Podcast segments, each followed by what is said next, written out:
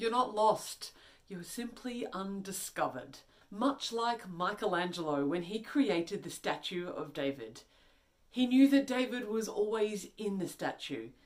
All he did was simply remove everything that was not David.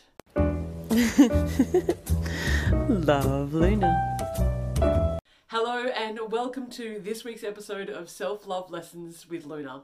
Thank you so much for joining me on this wonderful journey. If you're listening in on the podcast, hello, hello. It is absolutely a thrill to have you here. And for those of you watching on Facebook and YouTube, make sure you hit subscribe, follow along, and then you'll get access to every single piece of my content along the way. Oftentimes, when I work with people, they tell me that they feel a bit lost. They don't really know who they are. It's a really strong symptom of low self esteem. When we don't really know who we are, how is it possible to value ourselves? How is it possible to like ourselves? The short answer is it's impossible. How can it possibly like somebody that you've never even met, that you don't know very well? Like I said in the beginning, it's a James Morrison quote I'm not lost, just undiscovered. That's the thing. We're not necessarily floating out in some kind of ether, not really being able to find ourselves. What we're doing is discovering, unraveling, taking off all the layers of the things that you are not so the truth of you can be revealed. This is what I do with my clients all the time, both one on one and, and in the group container settings that I offer as well. But you can do it for yourself. You can start unraveling all the layers and start seeing yourself as that masterpiece, you being the artist and simply chipping away of all the things that you're not. We can almost have a look at ourselves as that stone. That stone that has the true self contained within it. But outside of us is all the shoulds we have this certain way of being. Our parents tell us a certain way of being. Even if we're an adult now, very often the way in which our parents think that we should be is how it still kind of permeates into our everyday life. It's our parents, it's our partners, it's our kids, it's our family, it's our friends, it's the society at large. There are all these shoulds about how we're meant to be rather than how we feel as though we want to be within inside of us. We're told who we should be, how we should think, how we should act, particularly as women, how we should look, how we shouldn't look. Are we meant to age? Are we meant to wear bras? Are we not allowed to wear bras? Are we should should this, should that, should this, should this? It gets overwhelming all the shoulds that we have in our life. It's not just what we should do, but it's what we should think and how we should be and how we should act. The shoulds are there on so many different levels. But when we invest in the shoulds, what we're really doing is investing in what other people believe. We are only paying attention to the way in which other people believe that we should be. No wonder we feel undiscovered. No wonder we feel lost. How can we possibly know who we are if all we're doing is paying attention to what everybody else tells us that we should be. Believing in the shoulds and paying attention to the shoulds leads us to losing who we are. Maybe not even ever discovering who we are. Typically, from a very young age, we've been given these shoulds. And if you have been raised with perhaps low self esteem, perhaps your guardians or your parents didn't really know how to hand over self love and self worth. Because we can only teach what we know. If they themselves did not know and they were just going along with the shoulds because their parents told them that they should get married, they should have kids, they should go into the family business, then all they can do is pass that on to you. We can only teach what we know. And if our parents only knew shoulds, then that is the only thing that we will be taught. What ends up happening is when we follow the shoulds, we just become a version of ourselves that doesn't feel authentic. It doesn't feel genuine. We just crave to feel that connection to ourselves. But we don't even know what that feels like. But we know it's there. It kind of whispers. It speaks to us. It's slow. It bubbles. Sometimes it yells at us, pay attention to me. And yet we still invest in the shoulds. Michelangelo and his David are quite famous, and he has been quoted to say that every block of stone has a statue within it, and it is up to the sculptor to discover it. You are a block of stone. When we use this analogy, if you are a block of stone waiting to be discovered by the sculptor, doesn't it really relate to how we feel when we feel stuck? If you're in a block of stone, doesn't it feel like your heart is closed? Doesn't it feel like your barriers are up? Yeah. When you're not being the truth of you in your beauty and in your statue, you feel stuck. You feel hidden. You feel armored. The thing that we need to come to realize is that we ourselves are the sculptor. You are both the stone and the artist, the masterpiece and the creator. You get to carve away all the things that are not you so you can be revealed in your true grace, your true beauty, your true divinity of light and love and passion and existence. You might be a fiery person, but you don't allow yourself to do that because you should be polite. You might be introverted, but you feel like you should smile and nod and make the small talk. That's how I was for a really long time. I thought that I had to be the life of the party. I had to be extroverted I had to go out there and engage and do all this sort of stuff. When I started to peel back the layers, carve the stone to create myself, to discover who I was on the inside, I really came to realize that I'm quite the introvert. I like to read. I like small groups. I don't much like small talk. I like to engage in deep, meaningful conversations with topics that matter. That's really important to me. But if I continue to believe in the shoulds of the world, then I would just smile and nod and be a good little girl and just play the game. But it's not being authentic to me. It's not being the true version of me, and when I do that, I feel stuck, I feel limited, I feel guarded, and I don't feel great about myself. When I'm stuck in that stone of the shoulds, when we're stuck in the stone of the shoulds, our self esteem absolutely plummets. But when we're being true to ourselves, when we can be revealed within the stone, we feel free. We feel free and our self esteem starts going up and we feel better about ourselves. And isn't that the whole point? We want to feel in love with ourselves, juiced about life. If we can't live while we're alive, then I think that we're missing the point. You deserve to be out of the stone. You deserve to be uncovered. You deserve to discover yourself and craft the being in which you are in your truth and in your essence. You don't need to fix all the things that are wrong with you. You don't need to change a whole bunch of the part of you. All that you need to do is remove the parts that aren't you. Remove the things that are in your way from being your truest, most authentic self. When you do that, you come to a space of peace and happiness and freedom. It's not without its problems. Don't get me wrong, life is life. It doesn't mean that when you feel in love with yourself and you're being your authentic self, that every single moment of every day is just a blissful bubble. No, it doesn't work that way. Self love and coming into yourself is more about you being able to feel aligned on a more regular basis. And with feeling that alignment, when problems come up where life gets in the way, you're able to be more fortified within yourself to say true to your being. I want this for you. So I've got five quick tips to be able to help you to begin on this journey.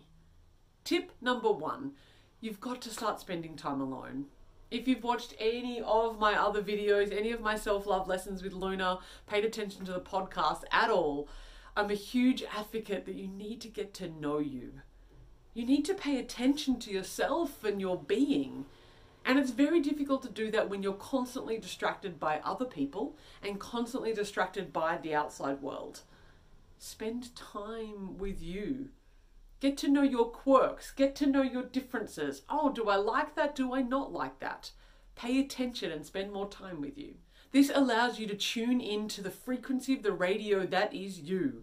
If you are a big radio channel, if you spend time with people all the time and you're listening to all their shoulds, it's like you've got distorted radio. You're trying to listen to 45 different radio stations at the same time and it just becomes noisy in your head. So, spending time alone allows you to tune the dial, tune the radio dial that's within your heart, and allow yourself to listen.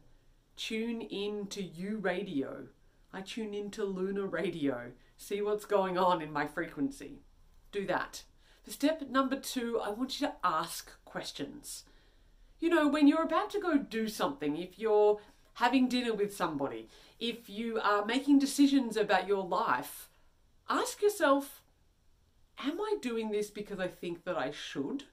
Or am I doing this because it's true for me?